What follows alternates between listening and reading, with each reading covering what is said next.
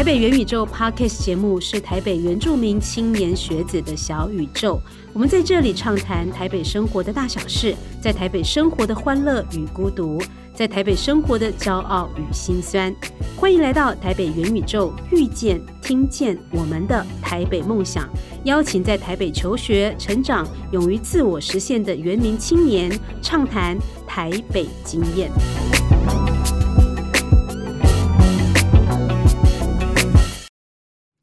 欢迎收听台北元宇宙，回到我们专访西雅特医师的下集节目。我是马昆蒂夫戴斯安乌尼囊，我是老蛙老蛙古信。哇哦！上一集的节目，我们有听到精神科医师西雅特啊医师呢，他分享谈到他的原住民名字在医疗领域的时候引起的一些呃反应，还有呢，他是如何。回应大家的对原名的刻板印象，当然他也提到哦，我也非常高兴呢，再次跟他重温在台大呃就学的时候参与原住民学生社团的经验跟心得，在这一集也就是下集的专访当中呢，我们要特别进一步了解他的成长背景，所以。嗯，我们要请这个医师来继续谈哈，就是我就很好奇啊，在台北长大的你，对于部落的概念是什么？小时候了，我是说小时候，然后那时候呃，就是呃，爸爸妈妈怎么样跟你描述这个在花莲的老家，然后你的成长背景、家庭环境，然后你的家人怎么样去呃呃告诉你说，哦，我们其实是呃原住民，然后是泰鲁格族。好，因为我自己的爸爸是德鲁古哈，妈妈是平地人哈，所以在我在台北长大的时候，其实没有特别意识到，呃，所谓呃都会区的生活跟在部落有什么样的差别，只是觉得说那是一个需要特别一早赶火车哈，然后回到花莲，然后再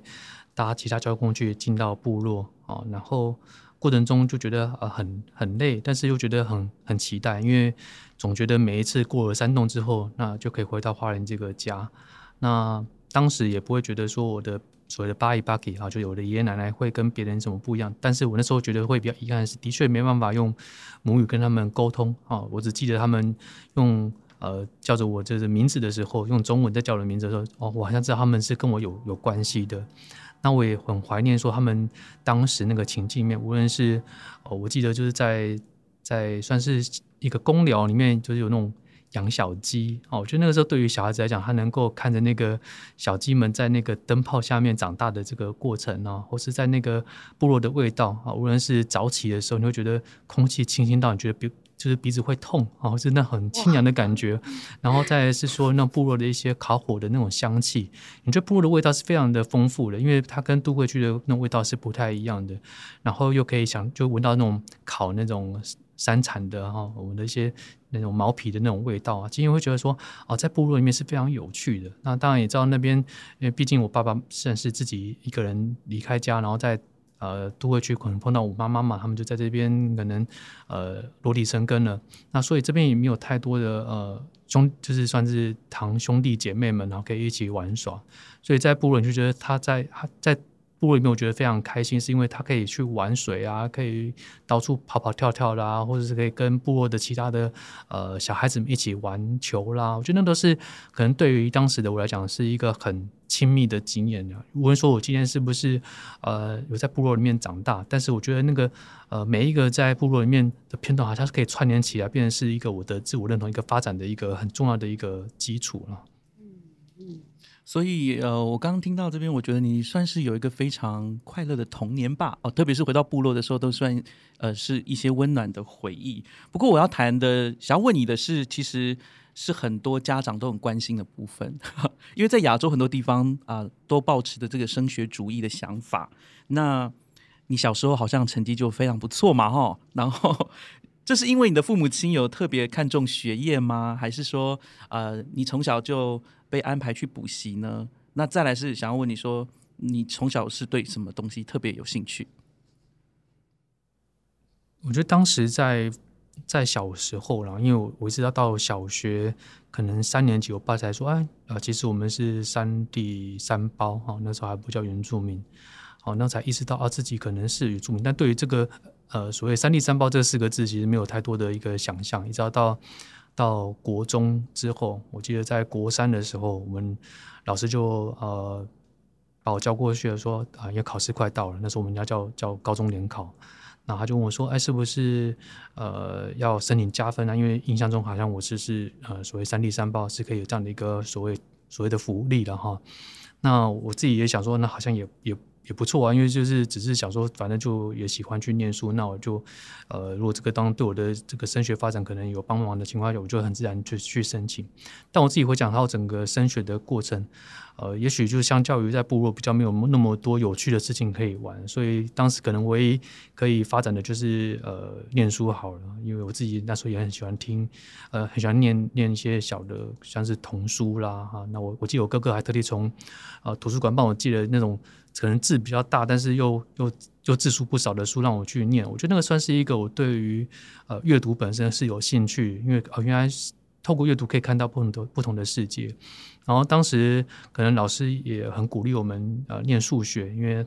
呃他自己可能教数学，他就当时有一个叫资优数学，他就是给我一堆考题让我这边练习在写，所以我在解题的情况下，好像也觉得这部分觉得很有趣。我不会觉得说今天他他都不需要呃挑战，或是都都很容易。我觉得那当时对我来讲就是一个不断在练习跟发展的过程。那但是要一直要到。到高中之后，比如说我自己原住民的身身份才变得很凸显，是因为呃，无论是我自己介绍开始，我就看，哎，我是呃呃某某某，那我今天就是呃我是花莲的呃原住民，然后大家就可能会把我的这个身份拿来开玩笑，那才意识到哦，原来呃身为原住民可能会受到这样的一个围歧视啊，尤其是到高三的时候，每个人都考试压力比较大啊，越容易开这种很不好笑的玩笑啊，才觉得哎，好像真的觉得有点委屈跟受伤。那除了说课程之外，我自己觉得，呃，也许小时候，因为毕竟我爸也算是离乡背景到都到台北这边来工作，所以记得周末的情况下，他都很喜欢带我去，呃，像乌来啦，或者说新店的那种呃小溪啦，或者说山里面走的时候，我觉得那当然是我爸爸在在。呃，怀念他可能花莲的故乡，但对我来说，那个也是一个我对自然环境啊、对土地啊有一些比较深刻的连接。所以后来我其实从国中开始就呃比较积极参加是像童军团的活动。我后来自己在回想说，哦，觉得参加童军的时候要有一些野外生存的能力，也许就是一个呃我自己身为原住民哈在。在这个当代里面啊，某种野外求生的一个技巧的训练呢，虽然不一定都能够打到猎，但是至少都能够存活下来。我觉得这可能是有点牵强，但是我觉得这直接是可以跟大家分享说，在所谓国小、国中到大学，呃，到高中到大学的时候，呃，好像这些学习对我来说都是因为它有趣，不是因为它呃是一个必要的一个要求。所以我还是很感谢我的父母亲，当时可能没有特别呃以什么方式为。呃，一个什么算是算要求小孩子一定要念书啦，或是一定要完成某些试炼啦？我觉得这算是一个很大的支持跟跟鼓舞了。但是我还是回到回过头来说，我觉得念书他还是需要父母亲能够能够多鼓励，因为毕竟呃像。最近比较关心是健康不平等的一个议题啊，那的确，呃，父母亲在小孩子的发展过程，尤其是早期的像学童或是幼童的情况下，他如果能够呃陪着小孩子去阅读，然后会去发展一些呃逻辑的训练，其实对于小孩的认知发展其实是很有帮助的。那我当然也后来在在大学，因为从高中大学发现啊，每个同学越来会越会念书了。我记得有一次我就问了我们呃以前建中是防守，然后到到那个大医学系的时候，还是同学的一个同学啊，我就问他说：“呃，为什么你那么会念书啊？然后考试你都知道，都都写那么好。”他只是跟我讲说，他觉得老师就只会考这个地方，他只是只会念这个地方。我才意意识到说，原来念书是需要有技巧的，因为毕竟在国小国中的时候，也许我是比较呃闷着头去念书的，一直到。到大学我才学会什么是呃比较有系统或是有概念的念书。但是如果说我们今天小小时候没有机机会这样训练的情况下，的确我我也在部落里面做客服的时候，会遇到说呃老师如果没有好好的去协助我们的呃下一代，那父母亲如果也没有呃比较好的一个支持的态度，其实对于小孩的学习来讲是比较不会有那么多鼓励或是支持，甚至很可能会造成小孩子这种自信上的一个损伤了。嗯，呃，刚刚我就是呃提到了家庭背景哈，其实我们回过头去讲他的家庭背景啊，我觉得呃，其实那个年代我们的长辈可以离开部落，其实他的一些条件就是蛮特别的。那呃，我知道医师，你那父亲好像就是年轻的时候也曾经就是在职场上面表现的很亮眼，然后还被美军特别训练。对，嗯，哦，因为呃，我爸也算是很很奇葩哈，就是他在呃在花莲念书的情况下到。国中就当时的初中毕业之后，然后就决定到呃去考军校。也许当时的无论是求学的环境啊，或是家里的经济状况啊，没有到那么的充裕，所以当军校可能就是有一些奖学金啊，或是生活费的一个补助或津贴。那当然他也很认真，就是他也可以被被选上去美国接受一些飞弹的呃训练啊。那当然也印象中就是小时候我们家真的。虽然这样讲有点有点好笑，就是我们家就是我爸可能是怀念美国，就在就会放那种 I I C R T 的广播，所以我我听不懂那些英文，但是我只听听听得懂那个那个 I C R T 每次那个结尾，就台语家就是一个小时候，我觉得在我爸这样的一个。生活，哎，在在当他当代的一个生活里面，他能够跨越文化的一个界限呢？无论是从原住民，因为爸爸我我的爸爸给都是都是德鲁古嘛，那还能够跨越这个无论是族群的界限呐、语言的界限呐，然后场域的界限呐，然后到都会区或到美国，我觉得他的确是实践了我们德鲁古就是在在开拓好新的生命啊，或是新的生活资源，因为毕竟在德鲁古的文化里面，其实长子是要。要离开家去外面闯荡的，好不一定。这做小，这是比较小的小孩子会留在家里面去照顾可能呃所谓长辈啦。那我觉得我爸爸虽然是用他的方式，但是他也的确是呃谨守了就是德国的这样的一个文化，然后呃把我把我们带到不同的一个可能资源上，他觉得相对是比较充沛的地方。那当然他也吃了不少苦头。我觉得这个当然我们看到比较成功的一面，但是也知道他很辛苦了，他是很感谢他。是，而且我还听说那时候你妈妈跟你爸爸结婚的时候啊，其实你妈妈并不知道说你爸爸是泰鲁格族，然后也没有听他说，然后只知道说哦，呃，他的家是在乡下，但是不知道那个乡下其实是部落。对啊，就是我也在想，我爸当时为什么没有特别去介绍？因为但是我自己后来在想，会跟我我自己的经验有关，因为对于我们来讲，就是呃，我们不觉得那个。人跟人之间是有那么大的差别，好，也许就是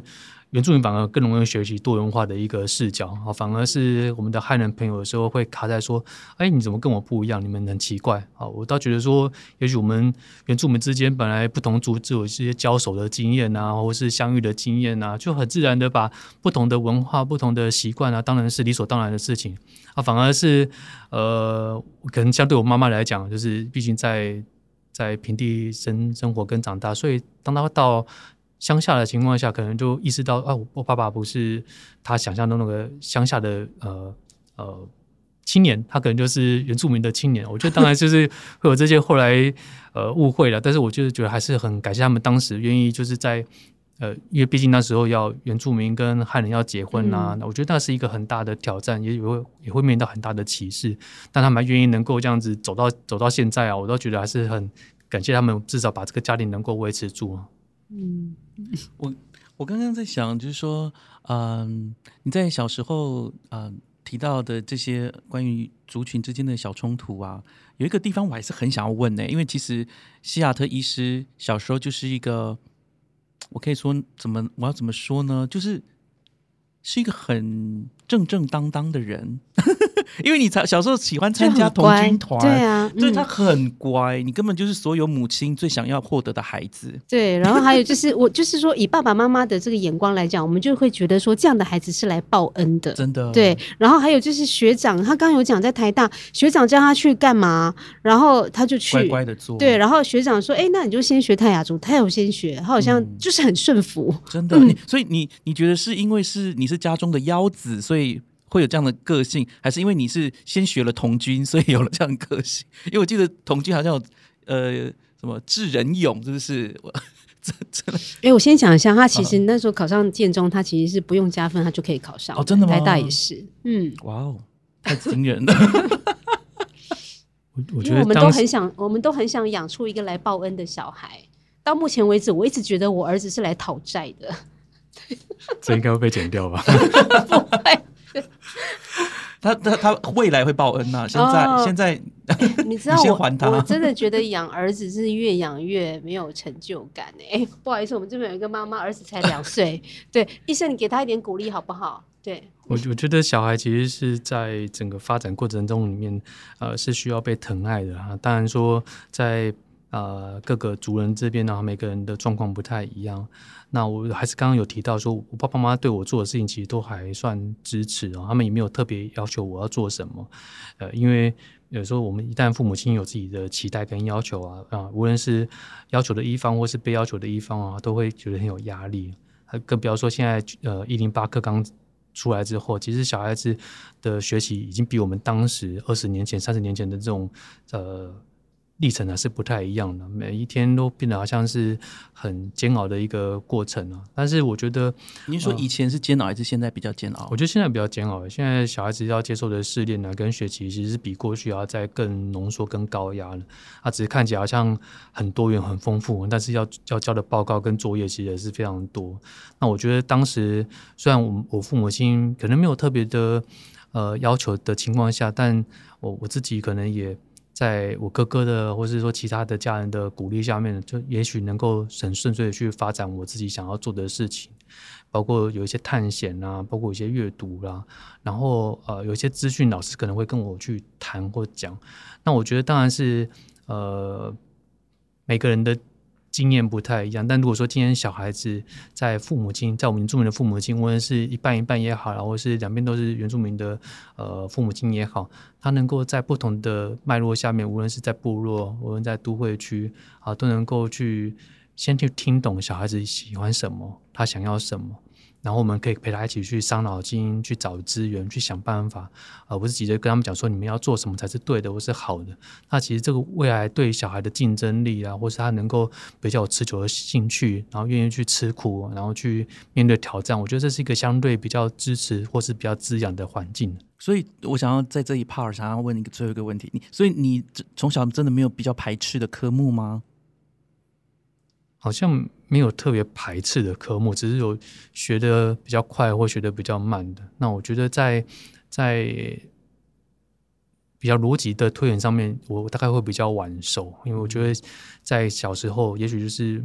比较多小聪明啊，因为在在背诵上面会比较吃香，所以这样大概到我国中的考试前都还能够应付。但我觉得到高中啊，到尤其是大学的情况下，书籍是念不完的。那你要怎么样在短时间之内，呃，能够把一个学期那么多的学分啊，不同那么多的阅读的书目，然后在这么呃丰富的社团生活里面啊，就是还能够存活下来，我觉得这个大概是呃会需要经历的磨练。但是我觉得一在那当下其实是非常吃苦的，因为毕竟太多是我们小小时候没有学的，然后也没有人可以帮助你，然后呃这些概念化的历程其实是要到比较晚才会成型的，所以我才说呃也许像呃有很多老师原住民老师啊，或是家长，他们其实有发展不同的一种教学策略，也许未来可以有更多分享，可以让我们的父母亲了解怎么样在这样升学的压力下面还能够。呃，跟小孩一起成长跟发展，我觉得这倒不是说今天把重心都放在小孩身上，而是说看到说未来的生活啊，其实对原住民来讲，我们要怎么把它当成是一种自然灾难一样，就是要有一些生存的一些智慧跟法则，这大概是想跟大家分享的。你父母亲有要求，就说呃，你父母亲对你成绩好像不会特别要求说一定要达到什么程度，但当医生这件事情好像也是你自己决定，对不对？就是呃，你那时候呃，当然考试成绩已经很好，然后。因为很多爸爸妈妈就是一定会要求说，因为像现在很多的家长就是讲，我小孩子如果他是在班上的成绩是很顶尖的，第一个选择通常就是医学院嘛，嗯，好，不然就是工程师。那你当时在选择要去当医生这样的，就是呃这样的选择的那个嗯依据是什么？你你你呃，比如说可能很多家长会说，哎、我想要让小孩子呃这样赚钱比较轻松或什么，可是好像西雅特医师不是这样子，他好像是有碰到了一个很特殊的经历，嗯。哦，我我其实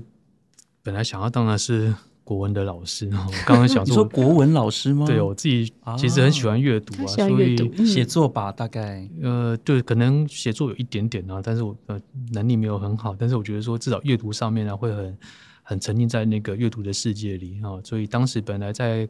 国中啊或到高一的时候，其实对于对于中文啊，对于阅读都是有很多呃兴趣跟想象的。那一直到到其实到高一的高一的时候，我们有一些像是兴趣的测验啊，比如说你未来可以有什么样的生生涯的规划。那当时其实我也没有特别一定会往医生这边发展。那刚刚讲的也就有一个经历，其实是我当时我爸也。好不容易买一台车，那其实我们后来就比较少坐火车回到花莲，我们就会常常是，呃，开火呃开车子，然后从台北开到开到花莲去。那我记得有一段其实是经过那个呃苏花公路啊，那苏花公路大家可能都知道，就是一边可能是尤其是那个悬崖那一段呢，一边是悬崖，一边就是山壁啊。那我记得我们有一个像是春假还是就是下雨的一个时间点，我们在在开车的情况下，结果也也不知道发生什么事情，就前面。我们看到的时候，已经是有一台那种连接车，就是它已经靠向了山壁，然后撞到山壁上面去了。那我们是南下嘛，我们其实也在内侧，那我们就看到一样在内侧的车子，大概有好几台是被它撞到了。那当时我们也好不容易可能有一个比较比较当时的手机哈，我们是想要找到讯号，就发现那边其实没什么讯号。那我们也当然知道下车没嘛，我们有想说，啊就往前开，我们大概开了快二十分钟，然后才那。才有讯号，已经到了一个一个村子那边去了。那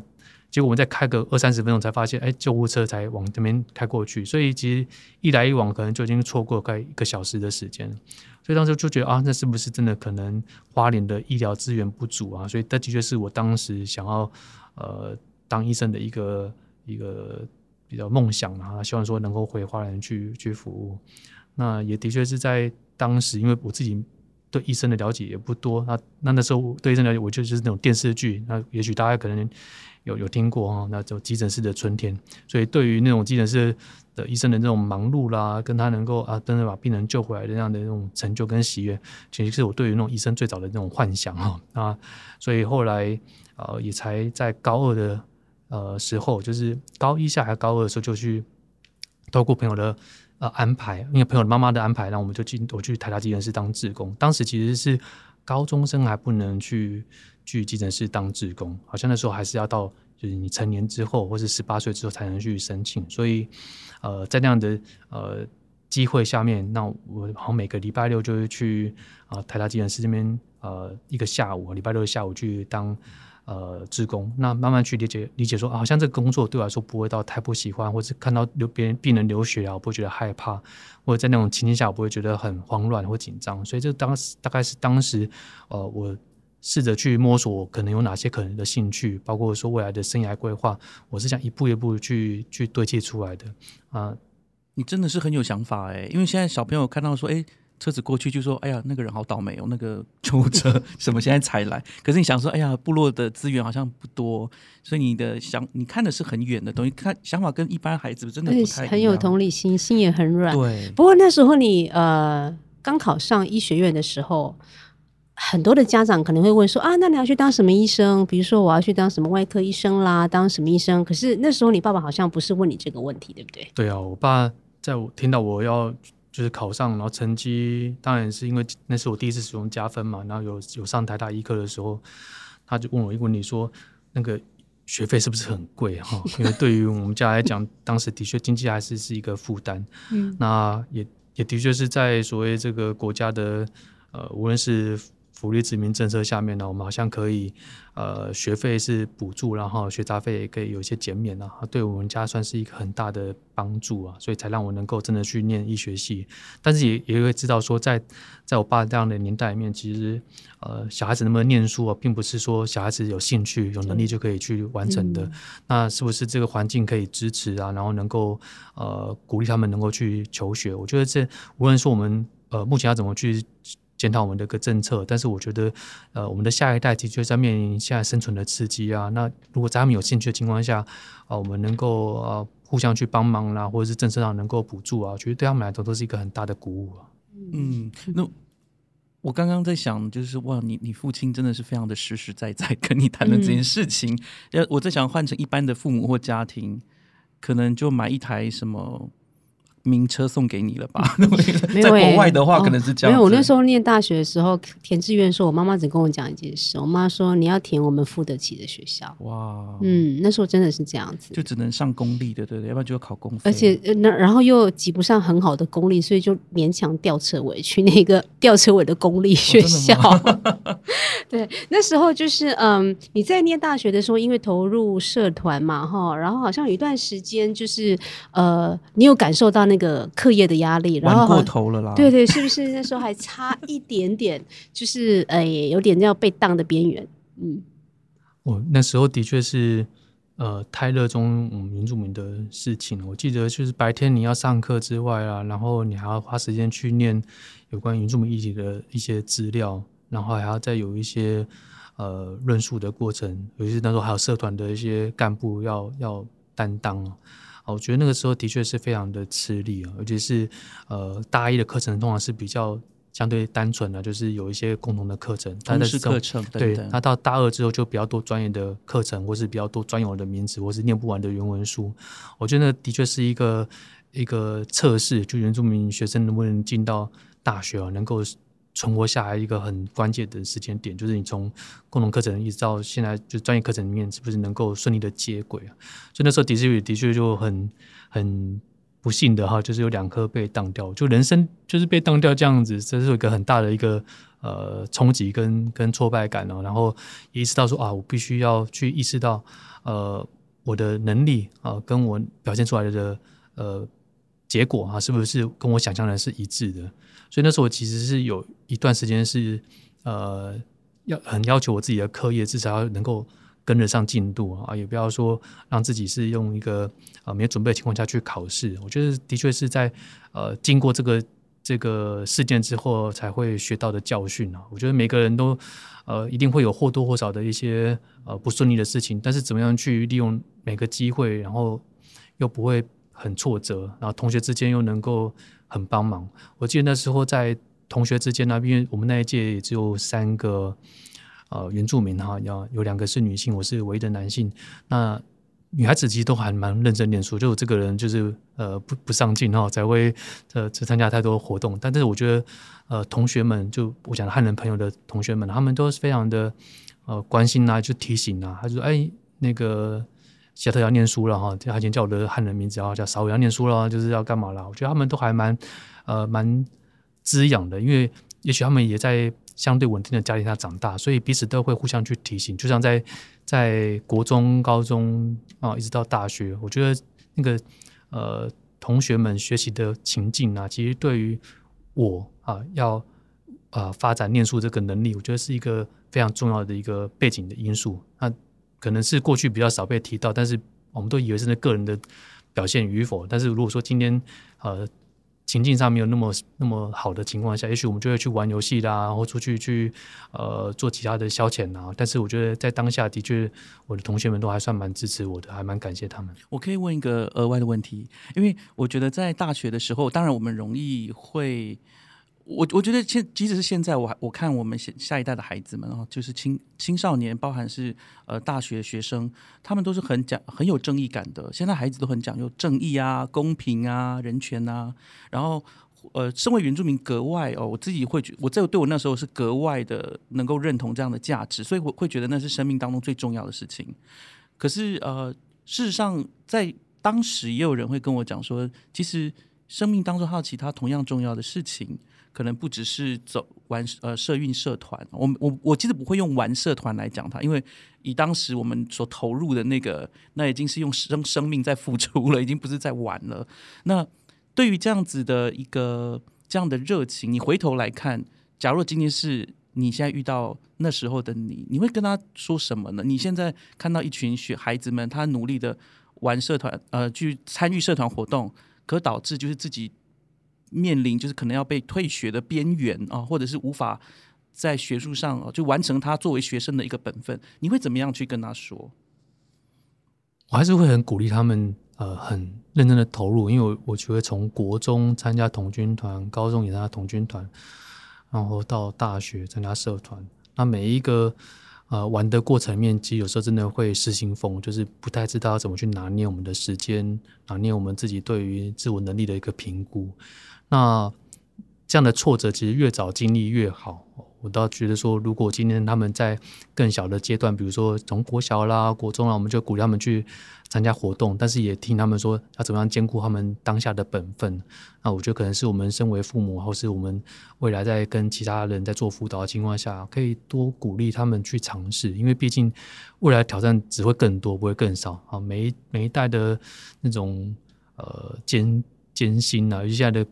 产业的发展呢？未来到底我们现在觉得可以赚钱的产业，到再过十年，到底还是不是这些产业？我们都不敢讲。所以，如果说我们今天用我们的想象去限制我们下一代，那觉得有点可惜。那但我觉得社团能力，呃，跟科学能力，我觉得都是一样重要的。不在于说今天你会不会用得上，而在于说你自我控制的或者自我安排。啊，或是自我规划的能力啊，是不是能够与时俱进？因为就这个大概比较不会在课业上看得到，而是说你真的对什么议题有兴趣，然后你能够多花额外的时间做有效的接触跟学习。这是后来回想起来，我觉得哎，的确我那时候参加社团，然后像刚刚讲的，就是真的是付出了生生命在在在参与哦。但是我觉得那个呃，整个经历，无论是未来啊，我后来去念公费啦，或者说今天在呃，临床的事物上的开展啊，我觉得都跟当时这种社团的组织训练啊、人际互动的训练啊，然后再是一些学术的涵养，我觉得是相辅相成的。嗯，所以年轻朋友们听到了没？你的过去就是你的现在，你的现在就是你的未来，好吧？哈，就不要浪费自己这个呃生命，然后要把你的热血放在值得。投入的地方。好，那回到工作，我想问一下医师哦，就是说你现在在呃有自己的诊所嘛？哈，那你当然你有用你的自己的专业做了很多在原住民心理健康照顾的相关的工作。那听说前一阵子呢，你也培训很多部落的文件站的照服员，来跟我们谈一下这个内容。因为其实我在跟医师在聊。很多事情的时候啊，我们就会想说，很现在很多年轻人都一直在想说，我们要回家，回家。然后呢，这个呃，我我们要找到回家的路。但是我在跟他聊的过程当中，我有一个很深的体会哦，就是说，当你在你自己的专业做到一定的程度的时候，你自然而然就会找到那一条回家的路，回到那个原住民社会跟原住民议题相连接的那条路。嗯。在大学的时候，原生代这边也有提供我们去做客服的一些。客服是什么？就是去带可能是教会或是机构的小朋友啊，他们能够在下课之后，那我们可以求他们去做习题啦，然后可能再补充一些教学，就可以说是呃另类的补习班了哈。但是比较像是克制化的哈，比较不会是大班制的。那后来我们呃学信会在成立的情况下。呃，在那之前，我其实有在部落做一些客服。那时候的确会，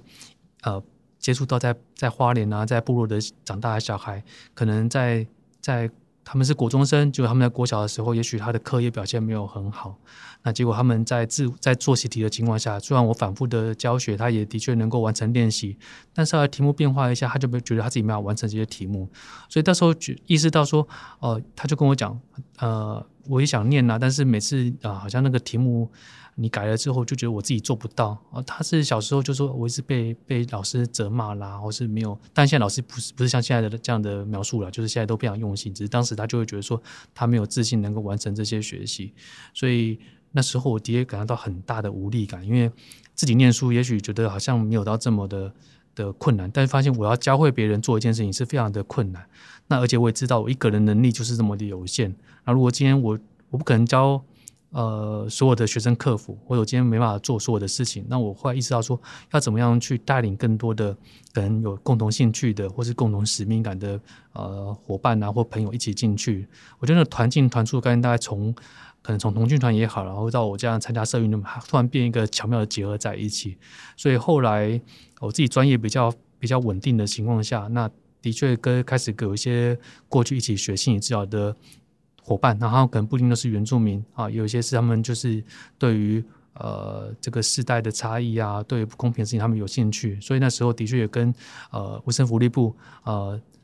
心理健康这边申请到计划，我们推动的是原住民心理健康促进的方案。那当时我们的想法就是，我们不是去带第一线的呃，比如说需要照顾被照顾的人，而是我们大概是第一线照顾别人的人，所谓的助人工作者。啊，那我的想法只是说，如果我们今天有这样的一个专业的训练跟养成，我们其实需要是跨领域的合作，无论是他们今天是社工啦，他们今天是呃招服务员啊，他们今天可能是老师啊，或今天他们可能是部落的爸爸妈妈，我们可以试着做一个知识上的桥接，但是是训练他们能够做到一些可能心理支持的的能力。好，因为毕竟在部落里面不可不可能说有那么多的呃精神科医师或者心理师能够驻点，但是如果说尽量他们做第一线的呃筛检啊，或者说他们第一线的关怀啊，他们真的如果觉得有评估有需要，他们在做转介，这才是我觉得当时这个起心动念上，希望能够让更多的人能够去呃了解原住民性健健康的一个食物的状况。此外，我们也看到医师呢正在推动另类的心理治疗的方式，叫做心理剧。那可以请医师跟我们谈谈吗？因为我们一直以为啊，其实一般来说，我们想象中的医病关系就是医生开药，我们吃药这样。那心理剧是什么样子的一个疗法或疗程？精神科医师的训练大概在这三十年呢，所谓生物精神医学当道的年代啊，那药物治疗的确是跟过去呃做比较心理健康或心理治疗的这种。环境是不太一样的，所以在我们受训的情况下，呃，做正确的诊断，然后给予适当的药物，然后呃做一些处遇啊，大概就是精神科医师的专科医师的训练的内容。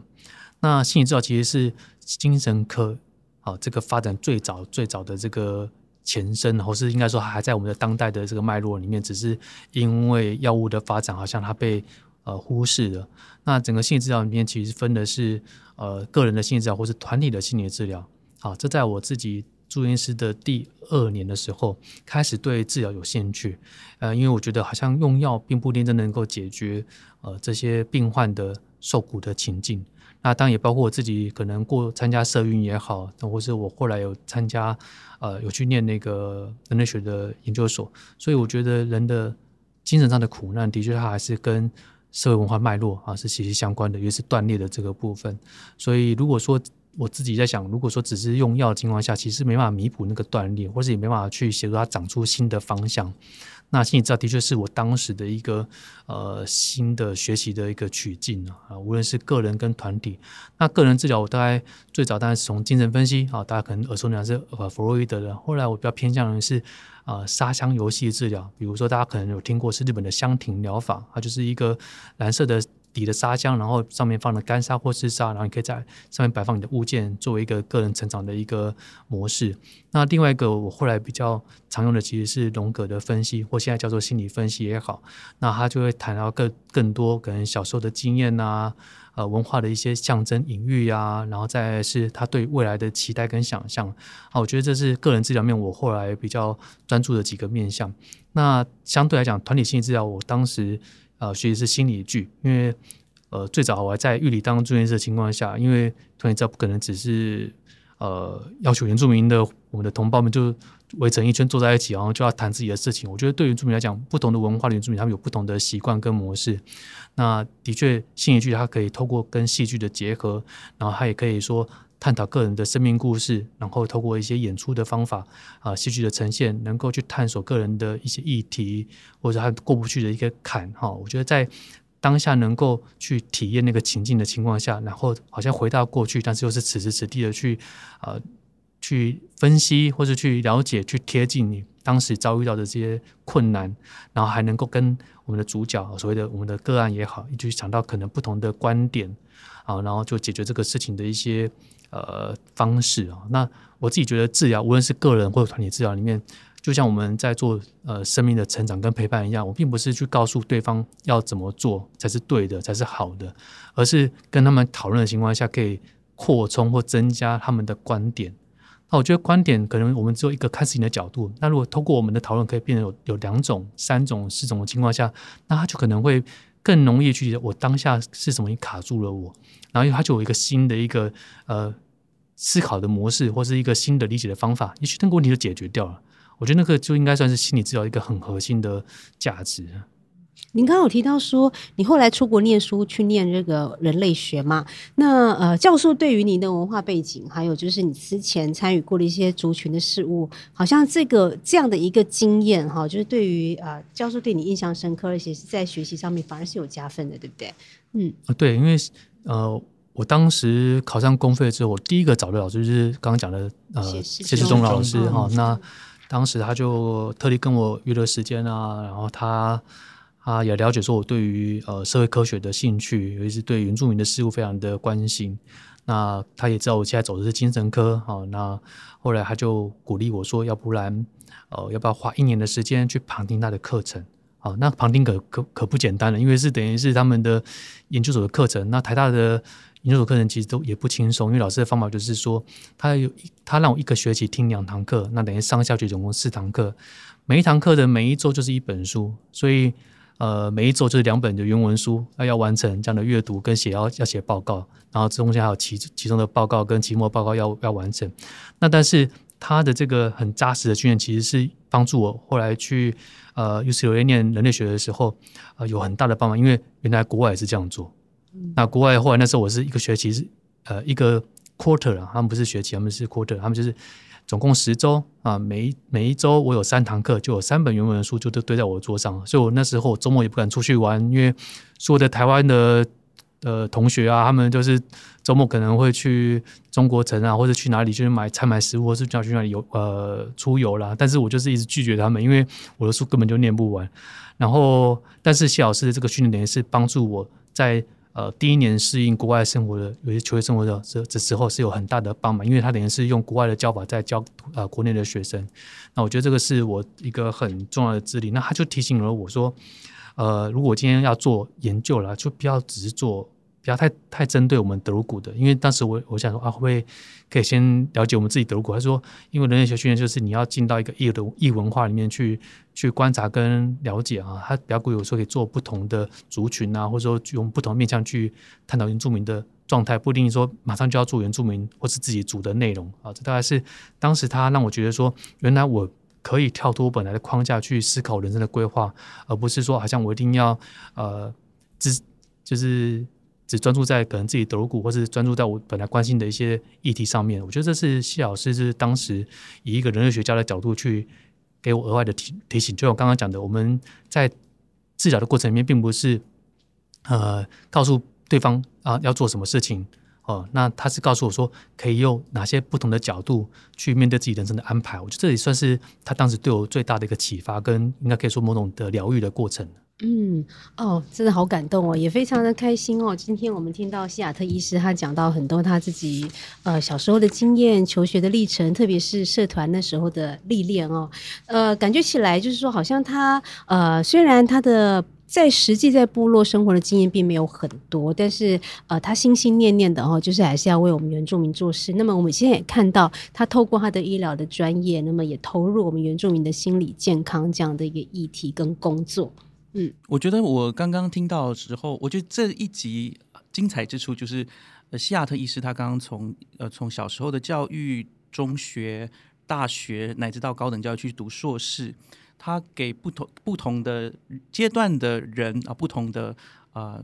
我觉得是一个经验分享。另外一个部分是我喜欢你刚刚呃呃西雅特医师刚那个谢世忠教授分享的，我我常常。在回顾一生之后，发现就这，我觉得这非常切合我们台北元宇宙这个节目的宗宗旨，就是原住民不一定只关注原住民的事，原住民也可以对全人类有贡献啊，全人类的贡献，所以元宇宙就。有人类的地方，我们都也可以有所关注。原住民的议题就是全世界的议题啊！好，非常谢谢我们的这个西雅特医师哈。那节目的最后，我们是不是要请西雅特医师给我们的年轻人跟我们的听众朋友讲一段话？这段话呢，也许是你的座右铭，也许是你想要就是呃今天上节目的一些经验，也或者是说你过去经验的一个总结。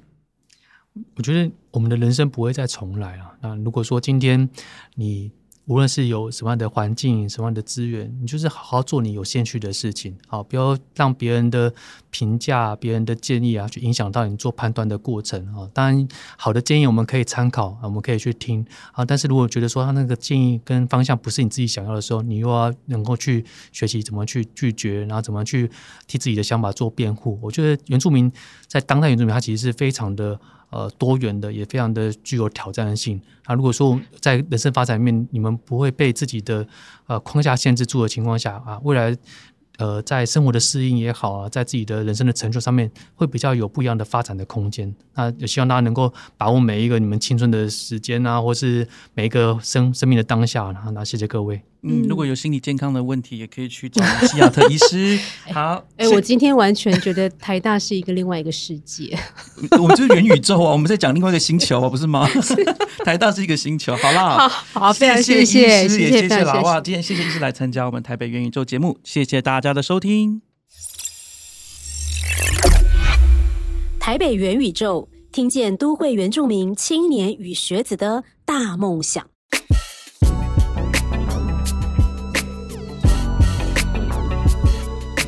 Assalam alaikum，你现在收听的是台北元宇宙，That white one do I soon，在迷惘的路上，想哭就哭吧，哭完再继续走下去。嗨，大家好，我是达雅古信，送给大家一句话：勇敢做自己。欢迎收听台北元宇宙。